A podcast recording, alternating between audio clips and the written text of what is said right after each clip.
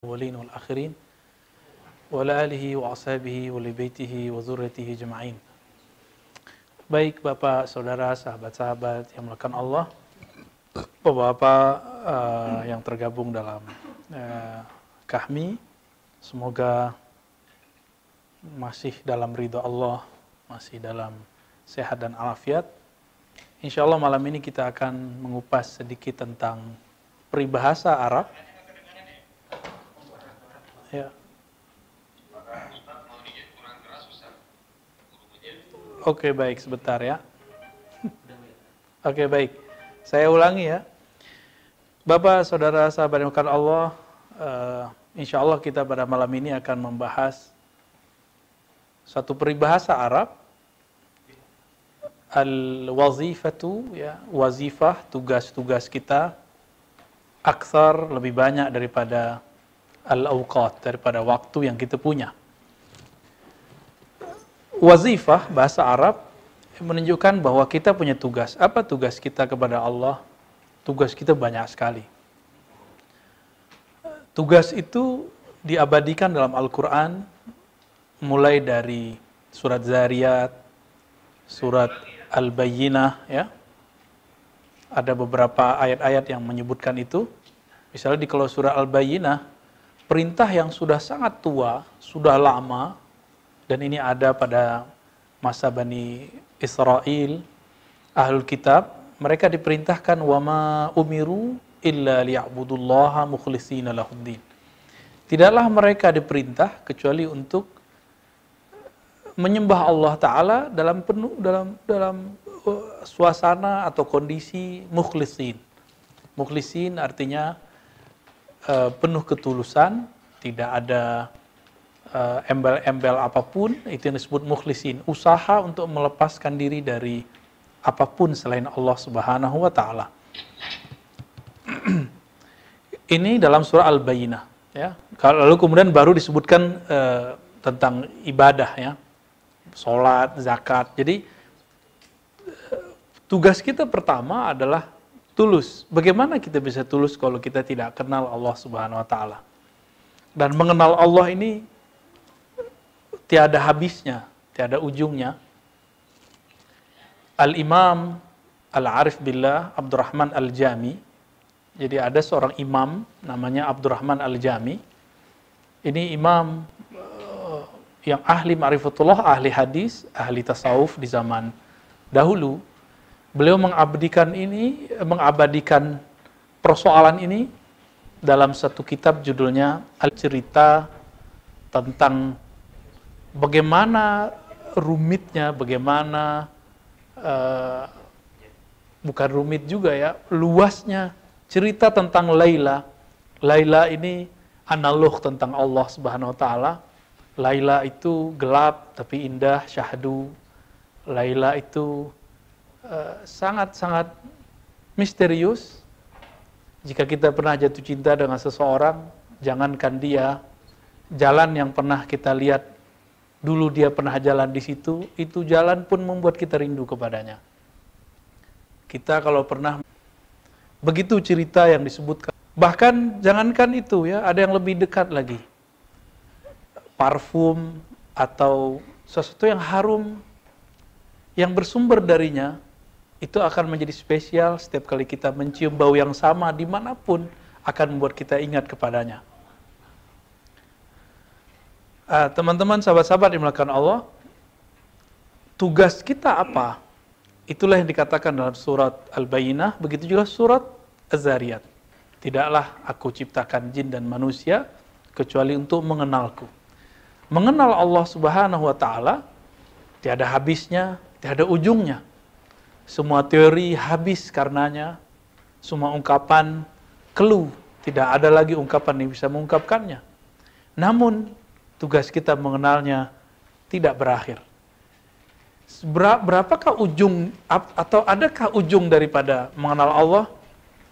Inilah yang dikatakan dalam hadis, Anad-Dahrul, akulah the time, akulah sang waktu. Ke waktu ini kita nggak tahu kapan dimulainya waktu, kita juga nggak tahu kapan akhirnya waktu. Ada waktu yang sifatnya waktu fisik, ada waktu usia, bapak, saudara yang makan Allah itu ada yang usianya sudah lima puluh, lima puluh dua, lima puluh tiga, lima puluh empat, lima puluh lima, enam puluh. Itu waktu usia, waktu tubuh. Anak kecil itu waktu juga dia, waktu kecil. Ada kecil, balita, anak-anak, remaja, dewasa, itu waktu juga. Ada waktu yang berpasangan, sedih, bahagia, senang, susah, sehat, sakit. Puncaknya hidup mati. Ada waktu di dunia, ada waktu di akhirat. Itu waktu juga, dan waktu tidak ada ujungnya. Selama masih ada waktu, selama itu juga ada Allah. Karena Allah menyebut dirinya, Anad-Dahr, akulah waktu. Maka selama kita masih ada, ada ini tidak hanya di dalam tubuh ini, tapi juga ketika berpindah ke alam lain, maka waktu yang menyimbolkan itu kepada tugas yang tidak henti, tidak akan berhenti juga. Suatu kali sahabat Nabi dalam hadis yang sahih datang kepada Rasulullah. Wahai Rasulullah, menurut engkau bagaimana, wahai Rasulullah, ketika ada seseorang yang mencintai seseorang, mencintai ini bukan cinta nafsu, orang yang dicintainya di makom yang tinggi, di surga tertinggi, sedangkan yang mencintai ini, dia amalannya sedikit, ilmunya tidak banyak. Apakah yang harus dilakukan, kira-kira begitu? Apa jawaban Nabi? Nabi memberikan kata simpel untuk memutus kebingungan sahabat ini. Almar'u ma'aman ahabba. Seseorang itu akan bersama yang dia cintai. Jika dia cinta kepada seorang Nabi, maka dia akan bersama Nabi walaupun amalnya tidak seperti Nabi. Tentu ada jarak-jaraknya. Kedekatan kita kepada Allah adalah sejauh mana kita mengenal Allah. Maka Bapak Saudara makan Allah, jangan dipikirkan, udah umur pensiun misalnya, udah udah senior, terus mau mengejar seperti sahabat Nabi Abu Hurairah zikir sehari dua belas ribu. Atau seperti Abu Said Al-Khudri yang setiap hari sholat sekian ratus rakaat. Bukan itu maksudnya. Nabi shallallahu alaihi wasallam mengajarkan ada jalur pintas, ada jalur ringkas. Untuk mengenal Allah, untuk mengejar tugas-tugas kita yang kita lewati di masa muda. Apa itu? Inilah yang kita sebut tadi, ya. Waktu kita mengenalnya. Time to know Him, ya. Al-waqt, waktu untuk mengenal Allah Subhanahu wa taala. Apabila seseorang tidak sampai kepada kesadaran ini, maka walaupun dia beribadah jutaan ribu rakaat, dia tidak akan bisa mengenda, mengejar tugas-tugasnya. Karena kita masih ingat, baginda Nabi shallallahu alaihi wasallam ketika diangkat ke Aras, Mi'raj, beliau ditugaskan untuk sholat, dan diberikan tugas itu kepada umat lima puluh. Tapi, karena ini lewat baginda Nabi shallallahu alaihi wasallam, walaupun dibuat skenario ada, ada nasihat dari Sayidina Musa alaihissalam, kemudian menjadi lima. Tapi karena bab cinta itu, Nabi lah yang menanggung bab cinta ini, lima puluh bisa dibagi, sepuluh menjadi lima. Ya. Inilah bab cinta. Jadi Allah karena paling cinta, jadi antara umat-umat terdahulu sampai sekarang, yang paling dicintai Allah adalah umat Nabi Muhammad shallallahu alaihi wasallam. Ya. Saya sering bercerita bahwa uh, Sayidina Musa, itu berdoa pernah menjadi, ya Allah jadikan aku umat Nabi Musa, umat, umat akhir zaman. Bayangkan, Nabi Bani Israel berdoa untuk time, waktu. Waktu apa? Supaya ditaruh menjadi umat Nabi Muhammad. Karena jadi Nabi nggak levelnya. Gitu. Berarti waktu, time, ini penting sekali. Jadi benarlah kalau ada ungkapan, al-wazifatu aksar minal awqat. Tugas-tugas kita lebih banyak daripada waktu yang kita punya. Bayangkan semua tugas-tugas umat terdahulu itu dipikulkan kepada umat sekarang. Jika semua tugas dipikulkan kepada kita, karena semua keburukan umat terdahulu ada sekarang, tapi jangan khawatir, semua kebaikan umat terdahulu juga dikumpulkan di, di masa ini. Berarti ilmu-ilmu terdahulu dikumpulkan sekarang. Maka ilmu yang belum dibuka di zaman sebelumnya pasti dibuka sekarang. Meskipun masih banyak orang-orang yang berpikir, mohon maaf, tanda tanda kutip kolot. Ya. Ilmu begini kok dibuka misalnya. Ilmu ini kok boleh-boleh dibuka, ini bukan ilmu untuk umum. Betul, ada yang harus kita tetapkan orang awam tidak tahu, ada yang kita harus mengajak orang awam tahu. Saya banyak dialog dengan teman-teman saya, para ilmuwan, dosen, begitu juga para ustadz, para kiai.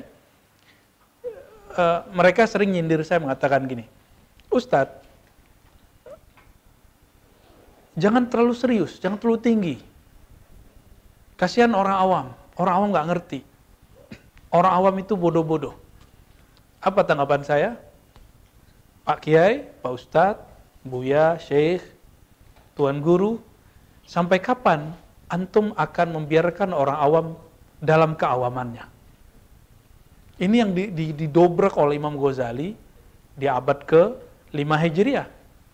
Beliau sebelum wafatnya di awal abad ke enam, lima ratus lima beliau wafat, menulis kitab Kimia Usaada dalam bahasa Persia, diterjemahkan oleh beberapa ulama dan diringkas. Apa kata beliau? Potensi untuk mengenal Allah, mengenal diri, mengenal sang waktu, itu sama halnya jika para nabi bisa mengenal Allah, para wali bisa mengenal Allah. Chip yang sama Allah berikan kepada orang awam. Meskipun gak nyantri, meskipun gak kuliah, hak itu sama. Bukankah Al-Quran turun kepada kita dan itu sama? Quran yang diturunkan kepada para kiai sama dengan Quran yang diturunkan kepada muridnya kiai. Bedanya mungkin beda tekunnya dan beda mawahibnya, anugerah dari Allah Subhanahu wa Ta'ala. Nah, sampai kapan kita akan membiarkan orang awam uh, awam? Mari sama-sama kita mengangkat keawaman mereka menjadi minimal menengah, middle. Kemampuannya di level menengah. Mereka mulai membicarakan Allah. Mau sampai kapan kita bicarain duit, gaji, kawin, ya, anak? Terlalu remeh. Orang-orang di akhir zaman ini hanya sehari-hari membicarakan itu. Makanya Allah menyinggung dalam surat Al-Hadid. Innamal hayatu dunya la'ibun wa lahwun. Ya. Dunia itu cuma main-main. Ya. Berlomba-lomba memperbanyak harta, takatsur, ya. Tafakhur, berbangga-bangga dengan harta dan anak. Mau sampai kapan ini cuma main-main? Mana yang seriusnya? Kita ini diberikan chip keseriusan dalam diri kita yang disebut akal. Makanya di Quran dikatakan uh, afala ta'qilun, apakah kalian tidak berpikir? Ini ayat yang paling saya suka semenjak saya membaca ayat ini dan nggak pernah lupa. Afala ta'qilun, apakah kamu tidak berakal? Afala yatadabbaruna al-Quran, apakah mereka tidak mentadabburi Quran? Ulaika ulul albab, mereka lah orang-orang yang punya lub, punya kecerdasan yang inti. Ini ayat-ayat yang sampai sekarang saya sulit melupakannya. Afalam yasiru fil ard, apakah mereka tidak fiknik, membuka hati berjalan di muka bumi, sehingga fatakun, sehingga ada lahum qulubu yaqiluna biha, mereka punya kolbu yang menjadi server untuk berpikir. Jangan lagi berpikirnya data-datanya bukan dari kolbu, tapi datanya masih dari dunia empirik, dari syahwat, dari keinginan, eh, keegoisan, ya. Jangan hanya dari situ, tapi mulai masuk kepada alam-alam nuansa kolbiyah. Di kolbu itulah ada ma'rifatullah, mengenal Allah. Maka saya mengajak siapa yang merasa awam, oke okay, bagus, merasa awam itu tawadu. Tapi untuk mengenal Allah, kita harus naik. Karena kalau kita nggak kenal Allah di sini, kita harus mencarinya lagi nanti di akhirat. Harus mencarinya lagi nanti di alam kubur. Mumpung masih ada di sini, kita kenal di sini. Ada satu hadis yang juga saya favorit membacanya, mungkin teman-teman pernah mendengarkan di di di di time-time yang lain, event-event yang lain. Awal seseorang masuk ke alam kubur, apa yang ditanya? Itulah puncak dari tugas manusia. Man rabbuk? Siapa Rabbmu? Siapa Tuhanmu? Siapa yang menciptakanmu? Itu yang ditanya. Kalau ditanya anakmu berapa, ya? Nggak ditanya, istrimu berapa, gajimu berapa, rumahmu berapa, nggak ditanya. Kamu dulu pangkat terakhirnya apa? Kamu dapat gelar doktor nggak? Kamu dulu dosennya? Kamu ini? Enggak, nggak ditanya. Yang ditanya itu, man robbuk. Siapa robmu? Rob di situ adalah zat yang kamu yakini, dialah yang mengatur hidupmu. Dialah yang memberikan rezeki itu kepadamu. Itu rob. Kalau seseorang menganggap bahwa atasannya yang yang yang selama ini dia jadikan tempat mengabdikan diri, dia makan dari duit atasannya, sudah nanti dia akan jawab itu itu tuan saya, ya. Uh digampar langsung tuh sama Munkar Nakir, ya. Hadis mengenai tentang alam kubur kan hadisnya sahih. Qurannya juga ada, ya. Kalau hadis itu sudah sampai derajat mutawatir, tapi kalau di Quran eh, lafaznya masih eh, implisit. Jadi pertanyaan pertamanya apa? Man robbuk? Siapa robmu? Maka tugas kita apapun di dunia, mau kita seorang dosen, mau kita seorang pebisnis, politisi, mau seorang apapun, tugas ini nggak boleh hilang dari dunia kehidupan kita. Niatkan kalau kita bekerja apapun, ujungnya nanti bisa mengenal Allah Subhanahu Wa Taala di, di semua lini alam semesta. Ya. Disebut alam itu alam li'annaha li'annahu alamun lillah, ya. Disebut alam itu alam karena itu tanda-tanda bahwa Allah itu berperan di alam semesta, ya. Saya juga sering buat ilustrasi sesuai dengan ayat-ayat Allah Subhanahu Wa Taala. Kita ini dulu tiada jadi ada, kecil, remaja, besar. Kita kan nggak sanggup menahan uh, penuaan ini. Tiba-tiba muncul uban, ya. Jangan dikira Pak, walaupun saya paling muda di antara Bapak yang ngaji mungkin, tapi uban saya juga sama ada. Dan saya tidak sanggup menahan keluarnya uban itu. Jidat kita sudah mulai berkerut. Kita nggak sanggup menahan kerutan itu. Kenapa? Itulah hebatnya waktu. Dan Allah menyebut dirinya, akulah sang waktu. Kita udah keburu berkerut dulu, ya. Maka banyak orang yang kemudian bertanya, saya sudah tua, saya sudah pensiun, saya sudah di akhir bekerja. Bagaimana cara menutupi kekurangan masa lalu? Jawabannya cuma satu, ya. Kenali yang kau sembah, maka itulah afdolul ibadah, ya. Itulah ibadah yang paling tinggi. Kita menyembah, tapi nggak kenal, ya nggak ada hasilnya. Yang ada cuma ta'ban, capek. Kita menyembah dan kita mengenalnya, itulah yang benar. Oleh karena itu, sholat-sholat kita, ayatnya kan menyebutkan aqimis sholah, dirikanlah sholat. Dan coba perhatikan, sholat itu selalu berkaitan dengan waktu. Sholat itu selalu berkaitan dengan waktu. Asalnya, sholat itu lima puluh waktu, tapi sekarang cuma menjadi tiga waktu, yang dari tiga waktu kemudian dipecah jadi lima. Lalu ayat wadduha di mana? Ternyata Allah sisipkan ada sholat sunat, wadduha, sholat duha. Yang panjang walaili idza saja, sholat malam, panjang sekali. Itu bisa berbagai macam sholat. Ternyata ahli-ahli falak, ahli-ahli nujum, mereka menghitung pergerakan, itu mazhab yang lama, ya. Ada pergerakan bintang mulai dari pagi sampai sore itu sekian, dari sore sampai pagi pun sekian kali. Semuanya waktu. Semuanya hanya tentang waktu. Waktu dimulai dari detik, bahkan sebelum detik itu ada sebutannya, detik, menit, jam, hari. Dan hari yang kita sebut hari sekarang itu, kalau di dalam Al-Quran dikatakan, hari itu, al-yaum nudawiluha bainan nas. Hari apa itu maksudnya? Hari kemenangan. Hari kemenangan, hari kalah, hari susah, hari senang, itu Allah cuma ganti aja. Sehat, senang, sehat, senang, ini bolak-balik. Ya. Zikir, tidak zikir, lalai, ingat, itu waktu. Jadi waktu kita cuma dua, positif, negatif. Ya. Allah Subhanahu Wa Ta'ala, karena tahu kita ini gampang lupa, maka Allah mengatakan dalam surat Al-Ankabut, ya, surah Al-Ahzab dan surat-surat yang lain ada perintah berzikir. Ada satu redaksi dalam Al-Quran misalnya, tadi ada juga di Taha, ya, ada di Tawabun, itu perintah zikir. Salah satu yang paling saya ingat Ya ayyuhallazina amanu dzkurullaha dzikran katsira. Wahai orang beriman, yang dipanggil cuma yang beriman, yang percaya. Percaya nggak kepada Allah? Allah the time, sang pemilik waktu. Ingatlah Allah sebanyak-banyaknya. Jadi karena Allah ini tahu kita ini sok sibuk, ya. Kita ini betul-betul sok sibuk. Nonton berita satu jam bisa, nonton dialog tentang Taliban satu setengah jam, dua jam bisa. Ya, dulu kan ada I L C, tiga jam bisa. Tapi menonton diri sendiri kita nggak bisa. Zikir misalnya setengah jam, lima belas menit dah udah kesemutan. Datang ke kiai minta wiridan, kata kiai amal ini seribu dalam hati. Ya seribu banyak amat, saya kan sibuk. Loh nonton bisa, tapi kok zikir sibuk gitu.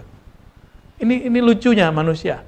Satu kali saya ketemu seseorang, nenek-nenek, dia minta diajarkan zikir. Kita kasihlah zikir, cuma jumlahnya cuma seratus. Dia bilang, Ustadz, itu banyak amat seratus. Maka saya lama mandang nenek itu. Untung nenek-nenek yang saya pandang, bukan seorang gadis. Ya. Apa saya tanya balik? Bun, emang seorang karyawati? Atau masih jadi pegawai negeri? Atau atau atau banyaklah, saya sambil canda. Enggak, Ustaz, saya cuma di rumah aja. Lah di rumah aja dia ngerasa sibuk. Oh di rumah saya kan masak ya, emang nggak bisa zikir sambil masak? Ya, kalau lagi lain lagi lo kalau bapak-bapak, waduh saya cari nafkah Ustaz, emang nggak bisa zikir sembari jalan macet ya? E, ketika berangkat pergi itu udah satu jam dua jam. Itu juga waktu-waktu yang saya sebut. E, e, prime time ya, waktu yang sangat luar biasa itu waktu di jalan. Tapi lagi-lagi kita merasa sok sibuk ya, manusia itu sok sibuk. Nah, maka Allah ingatkan, hei orang orang-orang yang percaya kepadaku, kamu jangan sok sibuk. Kamu sibuklah mengingatku. Kita bisa mengingat Allah dalam bekerja. Kita kalau orang menganggap kerjanya itu zikir, zikir itu inti dari sholat. Maka sebenarnya kerja itu jadi ibadah. Mungkinkah seorang ibadah dia korupsi? Kan nggak mungkin. Maka tidak mungkin dia mengkorupsi kerjanya. Ah. Maka ungkapan bahasa Arab tadi, al-wazifatu, ya, atau wazifatuna, tugas-tugas kita lebih banyak daripada waktu yang kita punya, wajar. Dulu Nabi Musa nggak dapat izin mengalahkan sosok misterius yang dulu disebut Samiri. Itu dipikulkan ke, ke umat Nabi Muhammad sallallahu alaihi wasallam. Semua apapun yang dulu dari zaman Sayidina Adam sampai sampai Nabi Isa itu dikumpulkan semua tugasnya ke ke umat Nabi Muhammad yang badannya kecil-kecil kayak kita, umurnya nggak sepanjang umat terdahulu. Apa rahasianya? Ternyata dulu Allah berkata kepada Nabi Adam, "Hei Adam, laula Muhammad ma khalaqtuka." Hai Adam, kalau bukan karena sosok Muhammad aku tidak ciptakan engkau. Berarti sosok Muhammad itu sosok yang dicintai. Ini hadis riwayat Imam Hakim, hadisnya sahih, walaupun didoaifkan oleh orang yang tidak suka tema-tema ini. Ya, Imam Hakim cukuplah dia yang mensahihkannya. Ya. Imam ini menukil hadis ini karena inilah satu-satunya hadis yang paling kuat mengenai kenapa Allah menciptakan alam. Tapi kemudian orang-orang mengatakan, ngapain kajian begitu? Kita ini tugas kita bukan mengenal tentang Muhammad atau Nur Muhammad. Tugas kita adalah beribadah. Pertanyaannya, yang paling bagus ibadahnya siapa kalau bukan Nabi Muhammad? Maka untuk kita bisa beribadah, kita harus mengenal yang paling bagus ibadahnya. Itu maksudnya. Itulah makna wa ma khalaqtul jinna wal insa illa liya'budun. Tidaklah aku ciptakan jin dan manusia kecuali untuk menyembahku, untuk mengenalku. Siapakah yang paling kenal Allah? Rasulullah Muhammad. Siapa yang paling cinta kepada Allah? Siapa yang paling bagus ibadahnya kepada Allah? Itulah baginda Nabi Muhammad sallallahu alaihi wasallam. Maka jangan dipertentangkan kajian-kajian kita tentang ma'rifatullah, mengenal Allah. Tugas kita mengenal Allah itu dengan ibadah. Ibadah itulah tugas tertinggi. Kenapa? Bapak maukah kerja kepada orang kita nggak kenal? Gajinya nggak jelas, orangnya juga nggak jelas, perusahaannya nggak jelas. Mau nggak? Kan nggak mau. Saya juga nggak mau. Apalagi kepala saya mau saya taruh di bumi untuk menyembah sesuatu yang saya nggak tahu, kan nggak mungkin.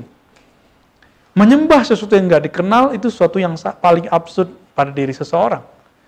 Maka jangan dahulukan ritual zahir, tapi dahulukanlah pengenalan batin. Bahwa kita mengenal Allah dulu, itulah yang paling tinggi tugasnya. Adapun zikir, ya itu turunan dari mengenal. Orang kalau sudah kenal, kenal itu kan ada tingkatannya. Fisik saya bisa mengenali alam yang fisik. Alam yang fisik ini pertanda bahwa ada alam yang tidak fisik. Kenapa? Kok tiba-tiba ada anak kecil, besar, gede, tua seperti kita? Kan dulu kita anak-anak juga. Apakah yang membesarkan bapak ibu itu orang tuanya? Atau kita ngatur, ayo kamu jadi gede dong, gede gitu. Seperti film Conan ya. Oh, bapak udah nggak nonton kali ya. Jadi bisa gedein diri, atau kayak Dragon Ball. Ya, anak-anak anak-anak umur-umur tiga puluhan, empat puluhan tuh masih nonton tuh ya. Jadi bisa berubah. Jadi menjadi sosok yang lain. Apa begitu? Kan tidak, itu kan cuma dunia khayal. Kita ini tidak sanggup untuk mengecilkan diri ini untuk menjadikan muda atau menjadikan tua. Kita ngikutin jalur aja. Karena ini semua gerakan-gerakan dari Allah. Orang-orang yang belum memperhatikan itu, dia masih merasa dirinya yang menguasai dirinya. Wah, gak usah jauh-jauh, gak usah pakai teks keagamaan. Silakan pelajari ilmu psikologi, ilmu hipnosis, ilmu neurologi. Ternyata ada yang di dalam diri kita yang disebut sisi yang kita tidak sadari. Atau disebut alam bawah sadar. Rambut yang tumbuh, kuku yang memanjang, uban yang tumbuh, jantung yang berdenyut. Semuanya bergerak tanpa kita sadari. Bahkan kita sering nafas kita nggak sadar. Maka nafas yang paling disukai oleh Allah adalah nafas yang dia sadar dia bernafas karena diberikan izin oleh Allah Subhanahu wa taala. Dia sadar bahwa dia nafas karena diberikan kekuatan oleh Allah Subhanahu wa taala. Maka Bapak, Saudara, sahabat yang dimuliakan Allah, betul tugas kita terlalu banyak.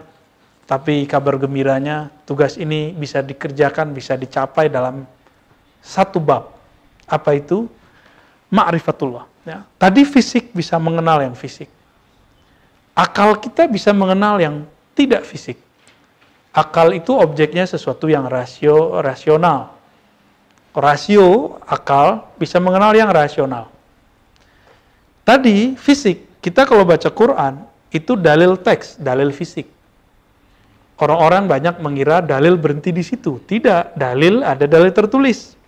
Ada dalil yang tidak tertulis, dalil yang terpatri di akal. Kita kalau mengatakan satu tambah satu, dua tambah dua, itu angkanya sudah muncul, dua tambah dua, empat. Itu dalil akal namanya. Dalil ini tidak bisa menembus sampai kepada Allah. Dia cuma bisa buat analog. Maka akal ini dia punya punya hard disk internal yang kita sebut dengan otak. Di otak itu situ ada data-data pengenalan. Otak kita karena dia tidak bisa memahami sesuatu langsung, maka dia perlu analog. Jadi kita biasanya kalau belum kenal sesuatu kita buat pengkiasan, ya. Misalnya eh, maksud daripada eh, A sama dengan B. Sebagai contoh gini. Kita mau mengenalkan kepada seseorang indahnya menikah. Dia belum menikah, gimana dong? Ya udah kita sebut saja e, menikah itu seperti orang baru dapat pekerjaan baru yang dia suka, gitu. Girangnya bukan main. Ini contoh aja. Atau saya mau cerita kepada orang pengalaman rohani, pengalaman spiritual, berzikirkah, bersolawatkah. Kenapa orang-orang yang kalau punya pengalaman rohani nggak tahan menceritakannya? Analognya gimana? Analognya seperti orang yang sedang eh, atau yang baru menikah tidak sabar menceritakan apa yang dia alami dengan kekasihnya. Sama mirip-mirip seperti itu, ya. Itu dalil akal. Jadi akal itu butuh analog. Kalau ingin menceritakan kepada orang, dia harus pakai analog. Nah, maka di Quran itu ada ayat-ayat yang bercerita tentang masal, amsal, ya, perumpamaan. Perumpamaan orang-orang yang bersedekah. Ini kalau diceritakan bahwa orang yang bersedekah itu dapat ini, dapat itu, kan bingung. Maka Allah buat perumpamaan. Sama dengan orang yang nanam, nanam satu biji, satu biji menumbuhkan satu tangkai, di tangkainya itu ada beberapa cabang, ada tujuh cabang, masing-masing cabang ada seratus misalnya gitu. Jadinya tujuh ratus. Satu sedekah jadi tujuh ratus. Tapi di situ ada kalimat ad'af kathira, ad'afan kathira. Orang-orang tertentu diberinya bukan tujuh ratus, tapi bilangan yang banyak sekali. Yang tiada batas, unlimited. Nah itu berarti sudah nggak sanggup lagi akal untuk membahasnya. Itu orang-orang yang bersedekah bukan lagi ngitung-ngitung, bukan lagi karena dia berusaha ikhlas, tapi dia sudah pasrah total kepada Allah subhanahu wa taala. Kepasrahan kepada Allah adalah nilai yang tanpa batas. Jadi bagaimana cara untuk mengejar kekurangan kita? Itulah yang dikatakan dalam surah Al-Bayyinah, وَمَا أُمِرُوا إِلَّا لِيَعْبُدُوا اللَّهَ مُخْلِصِينَ لَهُ الدِّينَ. Tidaklah mereka ditugaskan kecuali untuk berserah diri saja, pasrah total kepada Allah Subhanahu wa taala. Itulah yang membuat zikir-zikir kita akan dilipat gandakan menjadi unlimited. Bagaimana caranya? Kenali yang disebut, kenali yang disembah, maka dua rakaat orang yang kenal Allah lebih baik daripada tujuh puluh ribu rakaat orang yang tidak kenal Allah Subhanahu wa taala. Kenapa? Orang yang sholat tujuh puluh ribu itu nanti dia akan takjub ke dirinya sendiri. Tapi orang yang sholat dua rakaat, semakin bertambah rakaatnya, dia semakin merasa hina di hadapan Allah subhanahu wa taala. Dan Allah itu suka sekali kalau ada hamba yang merasa hina. Allah paling gak senang kalau ada orang merasa mulia, karena Allah tidak mau ada kemuliaan selain kemuliaan dirinya. Jadi jangan pernah ngerasa, saya ini lebih pinter. Ini kalau Bapak ini masih ngerasa sok pinter, merasa lebih pinter dari orang yang ikut di Zoom ini, udah alamat aja udah ya, jauh dari Allah subhanahu wa taala. Karena itu sifatnya iblis. Iblis itu sifatnya adalah merasa dirinya besar, merasa dirinya pinter. Coba kalau berkumpul dengan komunitas kita, baik offline ataupun online, itu dipapas habis, ya, dihabisin itu. Buang masa lalu kita yang hebat itu. Betul dulu Bapak mungkin hebat, pejabat, punya gaji sekian. Ya, jangan post power syndrome. Nah ini penyakit yang ada pada diri seseorang. Dia menyebut-nyebut masa lalunya yang hebat. Hati-hati, itu salah satu bagian dari penyakit kolbu. Masa lalu ya masa lalu. Orang-orang yang hebat itu dia terpacu oleh masa lalu untuk masa depan. Dia tidak berhenti dengan masa lalunya. Baik, kembali kepada hadis qudsi tadi. Allah mengatakan, Anad-Dahrul, akulah the time. Akulah sang waktu. Siapakah yang sanggup untuk menjadikan Allah atau menangkap Allah sebagai objeknya? Jika Allah mengatakan dialah waktu, yang namanya waktu itu. Oleh karena itu kita harus mengukur diri ya, la yukallifullahu nafsan illa wus'aha. Allah tidaklah membebani seseorang kecuali sesuai dengan wusa, wusa kelapangannya, kemampuannya. Nah, namun orang-orang yang tambah dekat kepada Allah subhanahu wa taala, nggak mungkin seseorang dekat kepada Allah kalau dia tidak dekat kepada Rasulullah. Inilah ayat yang sering saya baca. Kul in kuntum tuhibbunallah fattabi'uni. Jika engkau cinta Allah. Jadi agama ini bunya alal hub. Agama ini dibangun dengan cinta. Lalu kenapa sekarang orang banyak uh, merasa benci kalau beragama itu menjadi kaku, beragama itu kasar? Karena dia tidak faham inspirasi awal dari ayat ini, bahwa ayat ini mengatakan jalan menujuku itu adalah jalan cinta. Kul, kum, kul in kuntum tuhibbunallaha fattabi'uni, maka ikutilah aku.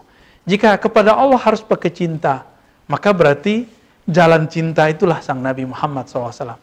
Maka saya menerjemahkan nama Muhammad itu adalah sang pecinta sejati, jalan cinta sejati. Itulah makna Nabi Muhammad Sallallahu Alaihi Wasallam. Maka kami biasa mendengar di pesantren-pesantren dulu guru-guru kita mengatakan, La ilaha illallah Muhammadur Rasulullah. La ilaha illallah Muhammad Habibullah. Tiada yang berhak disembah selain Allah. Muhammad adalah Rasul Allah. Muhammad adalah kekasih Allah. Kekasih Allah tidak ada jaraknya dengan Allah. Kekasih dengan kekasih tidak ada jaraknya. Kenapa? Dialah yang paling kenal. Jika Nabi Musa bisa berdialog dengan Allah, tapi tidak disebut kekasih dalam kekasih mutlak, Nabi Ibrahim punya posisi, ya, Khalilullah, teman. Belum disebut kekasih yang mutlak. Nah, kekasih ini tidak ada hijabnya dengan Allah, tidak ada tirainya dengan Allah. Maka jalan pintas bahwa pasar makan Allah, apalagi sudah banyak di antara kita yang sudah lewat umurnya. Mari kenali Allah lewat kenali Rasulullah. Mulailah membaca sirah-sirah Nabi, buku sejarah Nabi. Tidak hanya itu, mulai mempelajari sebenarnya ilmu Nabi itu apa. Ilmu Nabi adalah ilmu cinta kepada Allah Subhanahu wa Ta'ala. Inilah puncak dari yang ditulis oleh Laila Majnun, oleh Abdurrahman Al Jami, ketika menulis Laila, tokoh yang dicintai yang sangat misterius, Allah subhanahu wa taala. Laila artinya dalam waktu gelap kita tidak bisa melihat. Laila itu artinya gelap sebenarnya. Misterius. Allah itu sangat misterius. Laisa kamitslihi syai. Tapi Allah juga mengatakan bahwa dia huwal awwalu wal akhiru waz zahiru wal batin. Dialah yang zahir, dialah yang batin. Dia zahir, berarti dia tidak misterius. Tapi dia juga batin, dia juga misterius. Jadi Allah ini gabungan pelangi-pelangi. Maka beruntunglah orang yang mengerti bahwa Allah ini punya sifat yang sangat beragam. Orang yang cinta itu akan mengenali sesuatu yang banyak dari Allah subhanahu wa taala, sifat-sifat yang beragam.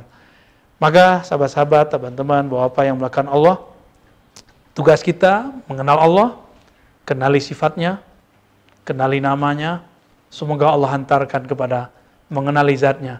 Dengan demikian, sholat yang dua rakaat lebih bermakna daripada yang sebelum-sebelumnya kita sholat berrakaat-rakaat. Cukuplah, kata Imam Ahmad Tijani, ya, berdasarkan satu riwayat hadis. Sesekali saja seseorang dipandang oleh Allah, lam yu'azibhullah, maka Allah tidak akan menyiksanya selamanya. Jadi sekali saja kita dipandang oleh Allah dengan rahmat, maka Allah tidak akan menyiksa kita selama-lamanya.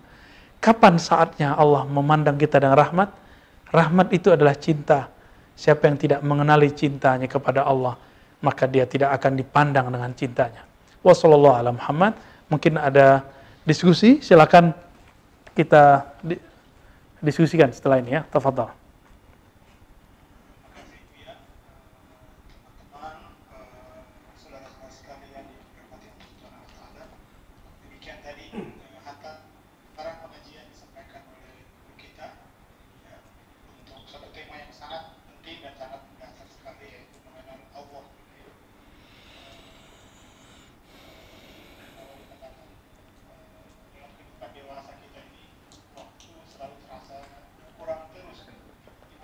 Agenda-agenda kita, keinginan-keinginan kita, harapan-harapan kita. Jadi beliau tadi pada konsepsi yang paling asal, bahwa kalau saja kita mampu mengamalkan konsep mengenal Allah, bukan hanya mengerti tapi mengamalkan. Mudah-mudahan constraint waktu bisa terpecahkan.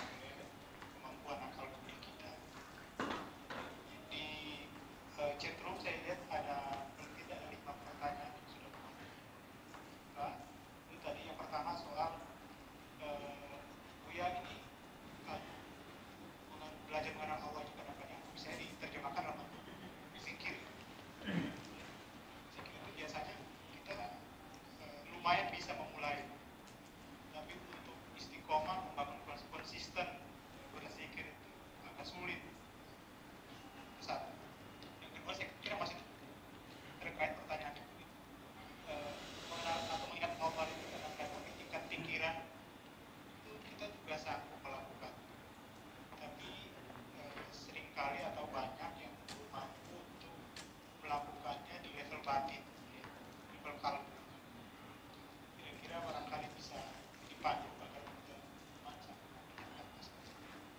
Kemudian ada pertanyaan lain tadi yang dari Al Azhar. Udah, udah cukup. Mengatakan bahwa ada yang mengarahkan untuk menyempurnakan syariat dululah gitu, sebelum kita belajar tarekat. Karena kan isi ngaji malam ini kan agak dekat-dekat ke situ gitu ya, marifat Allah. Oke, baik, baik. Barangkali Bu ya bisa kasih tanggapan Iya, iya. Teman-teman yang punya pertanyaan silakan ditulis di chat room untuk mengisi acara kita. Silakan Bu ya. Baik Pak Ridaya. Saya mulainya dari pertanyaan terakhir. Ini banyak ungkapan pertanyaan begini, ini bagus ya, tapi dengar aja jawabannya. Jawabannya bagus apa enggak nanti rasain sendiri ya. Ngapain belajar ma'rifatullah? Benerin dulu syariat. Ngapain tarekat? Saya kan nggak ngajarin tarekat. Saya ngomong ma'rifatullah. Ma'rifatullah itu bukan tarekat. Ini satu. Yang kedua, udah berapa tahun Bapak belajar syariat? Udah khusyuk belum sholatnya? Kenapa nggak khusyuk-khusyuk? Karena benerin sholat dengan cara yang tidak bener. Benerin sholat cuma benerin gerakannya. Benerin wudunya. Itu zahir. Nabi itu sebelum menurunkan kewajiban sholat, yang diajarkan Nabi adalah ma'rifatullah. Berapa tahun Nabi di, di Mekah? tiga belas tahun. tiga belas tahun ngajarin sholat gak Nabi? tiga tahun sebelum hijrah, itu Nabi naik menjemput perintah sholat ke arah Allah. Pas turun gak langsung diajarin. Kapan diajarin sholat? Pas sudah pindah ke Madinah. Berarti tiga tahun kosong, cuma sholat dua rakaat semalam atau witir. Lagu lama ini sering dikatakan orang karena memang dia nggak tahu jalan kepada Allah. Jadi kalau nggak uh, ngapain belajar tarekat? Saya nggak ngajarin tarekat Pak. Ya. Kalau ingin syariatnya benar, ujungnya syariat apa? Mengenal Allah. Mengenal Allah itu ujungnya syariat. Bapak kalau sudah kenal ya, macet aja dijalani. Karena udah kenal duit. Berangkat pagi jam enam, nyampe, kalau di Jakarta sebelum pandemi, nyampe jam delapan. Dijalani kan udah kenal duit, cuan, kata orang. Kenal duit dua jam dijalani untuk bercapek-capek. Dan itu dilakukan dua puluh dua hari selama sebulan, kalau perlu lembur. Betapa tidak adilnya kita ke dalam diri sendiri, karena kita nggak kenal kepada Allah. Lalu kita memisahkan antara syariat itu dengan ma'rifat. Loh syariat itu isinya ma'rifatullah. Kalau enggak kayak burung beo. Disuruh tahlil matinya tetap aja kecekek ya.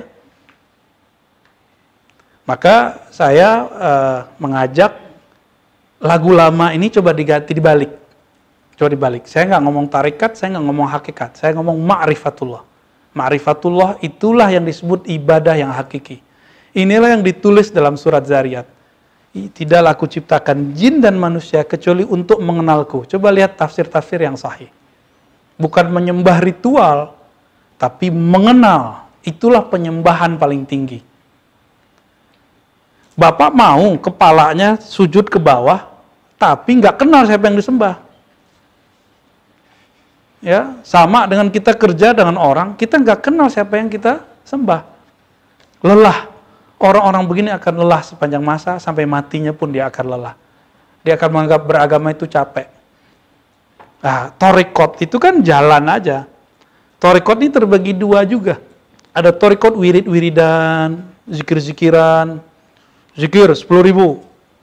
Oke, Bapak kuat, saya yakin Bapak kuat, tapi baru seratus sudah kesemutan.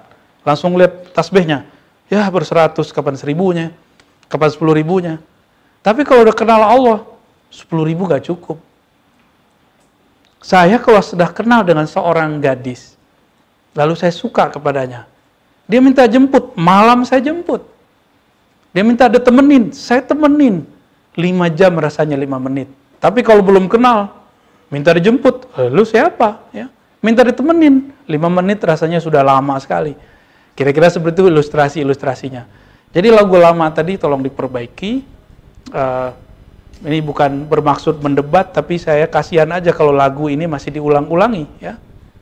Bapak kalau mikirin benerin syariat, mau sampai kapan bener syariatnya ya. Fikih Syafi'i aja belum beres. Kalau kami alhamdulillah udah ngaji kitab Syafi'i udah berjilid-jilid ya. Alhamdulillah kita dengan teman-teman ya, dari dulu ngaji kitab mazhab Syafi'i udah ya, tidur ngigau aja mazhab Syafi'i, kira-kira begitu ya. Tapi nggak khusyuk-khusyuk Pak sholatnya, serius. Karena fikih syariat itu, itu cuma zahir. Oh belajar tauhid dulu. Dari umur berapa kita belajar tauhid? Ujungnya debat, debat, debat, debat. Debat masalah Allah bertempat atau tidak? Allah di atas atau tidak? Allah bersemayam atau tidak? Berdebat ujungnya. Ayatnya sudah jelas, masih debat, ya. Apa yang membuat kita tidak debat? Kalau sudah kenal, biarin aja orang debat. Mau orang debat seribu kali, seribu waktu, seribu dalil. Kita kan udah kenal sama yang didebatkan. Kira-kira begitu, Pak, ya. Ini agak kenceng dikit nih, karena bapak-bapak yang saya hadapi, bapak-bapak yang mohon maaf, uh, umurnya sudah seumur sebagian dengan orang tua saya, maka saya kasih langsung yang emas-emasnya aja, ya. Saya langsung kasih yang inti-intinya aja. Kalau bukanlah saya memandang bapak ini seumuran bapak saya, seumuran paman saya, om saya, abang saya, mungkin kita kasih fikih syafi'i aja yang berat-berat, ya. Kira-kira begitu. Wallahu a'lam.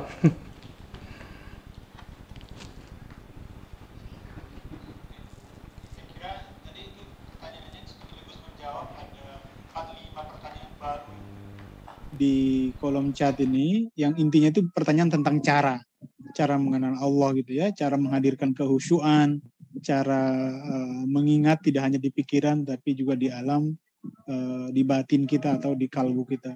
Gitu. Uh, ini ada satu pertanyaan yang barangkali yang agak minta fatwa ini tentang uh, apakah perokok berat masih bisa mendapatkan cinta Allah? Gitu.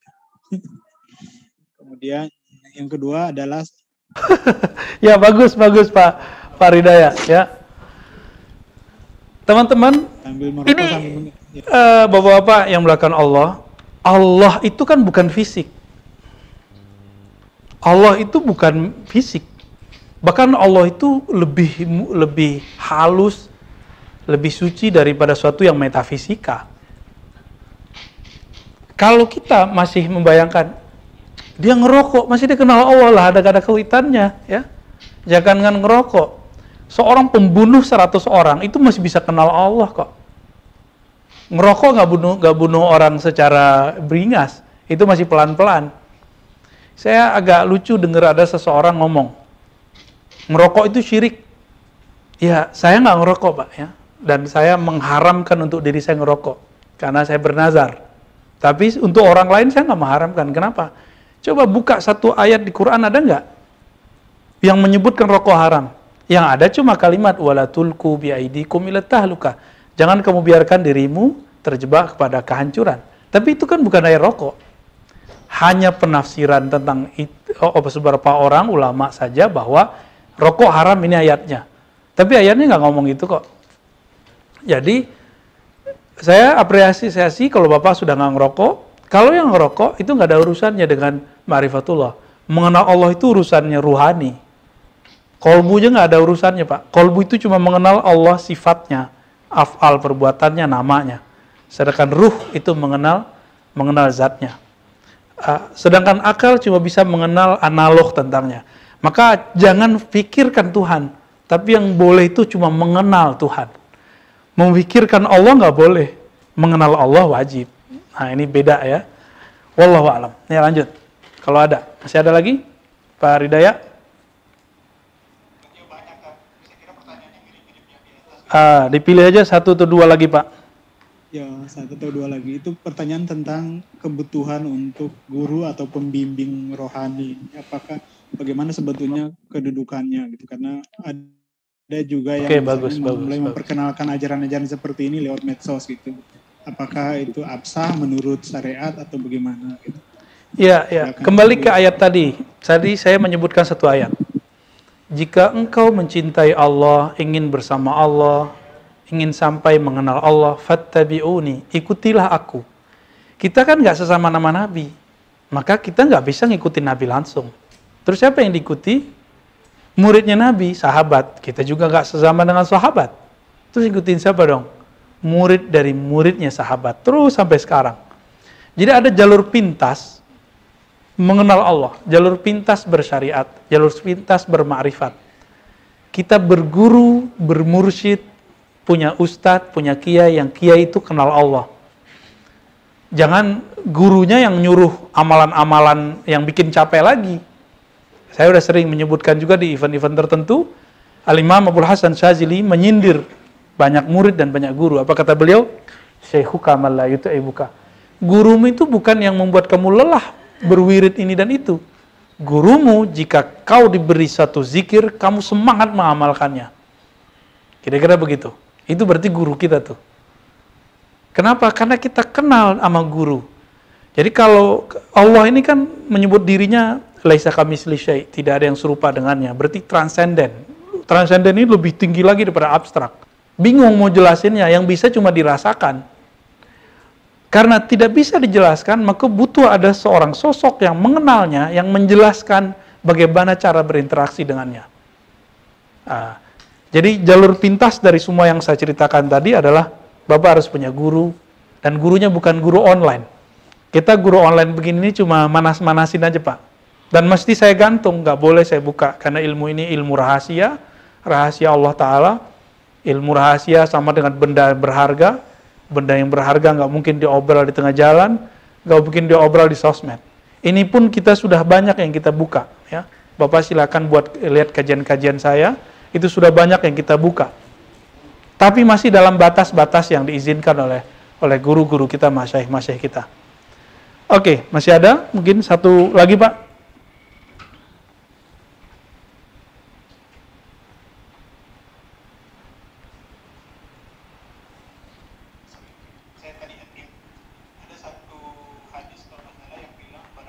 Yang mengenal dirinya, dia akan mengenal Tuhannya. Hmm. Barang bagaimana mungkin Ustadz bisa sedikit mengelaborasi uh, dalil ini dengan apa yang disampaikan tadi soal ma'rifatullah atau mengenal Allah. Baik, baik. Uh, ini perlu kita luruskan bahwa secara ilmu hadis, man arafa nafsahu faqad arafa rabbahu, siapa yang kenal diri, kenal Allah, itu bukan hadis Nabi secara ilmu hadis, ya. Namun ini perkataan Imam Yahya bin Muaz al-Razi. Ya, di-unmute dulu ya. Jadi ini perkataan Imam Yahya bin Muaz al-Razi, salah satu ulama ahli hadis yang juga ahli ma'rifatullah di zamannya. Lalu ada beberapa imam dalam zikirnya atau dalam mimpinya bertemu Nabi dan Nabi mengatakan hal yang sama. Maka ini hanya boleh disebut sebagai hadis mimpi, hadis ru'ya al-manamiyah. Tidak sampai kepada hadis seperti hadis-hadis yang lain, ya. Hadis mimpi bukanlah hadis.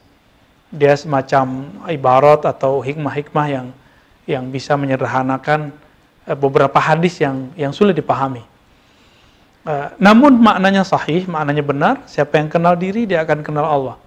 Uh, kita ini kan menurut kita, saya, Bapak, misalnya Bapak Ridaya, mengatakan saya itu tubuh yang zahir. Enggak. Tubuh yang zahir itu baru saya yang zahir, saya yang fisik.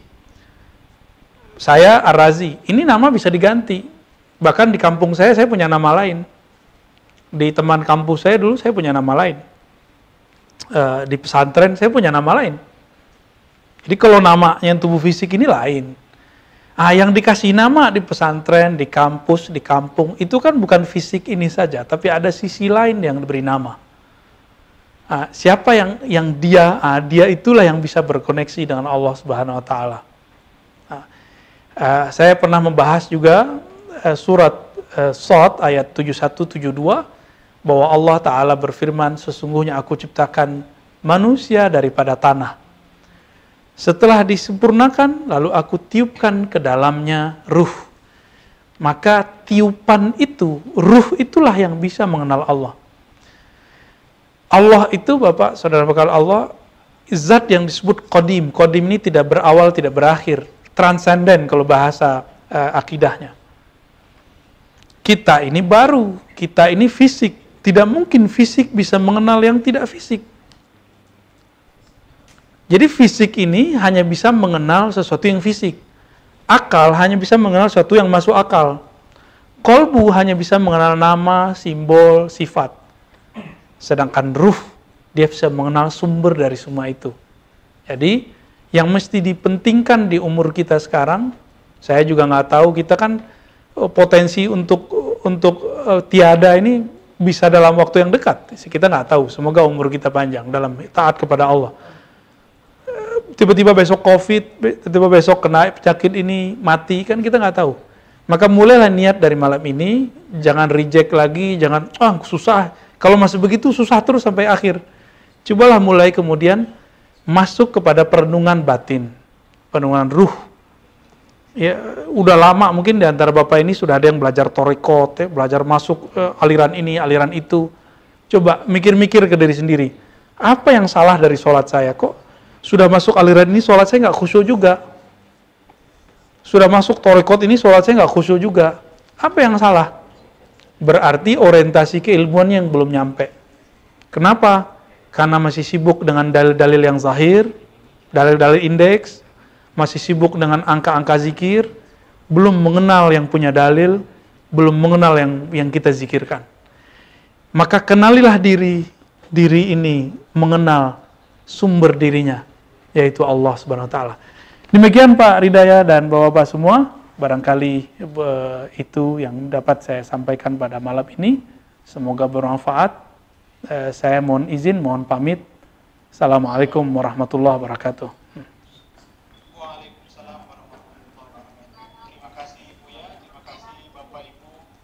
أغلق أغلق صورتي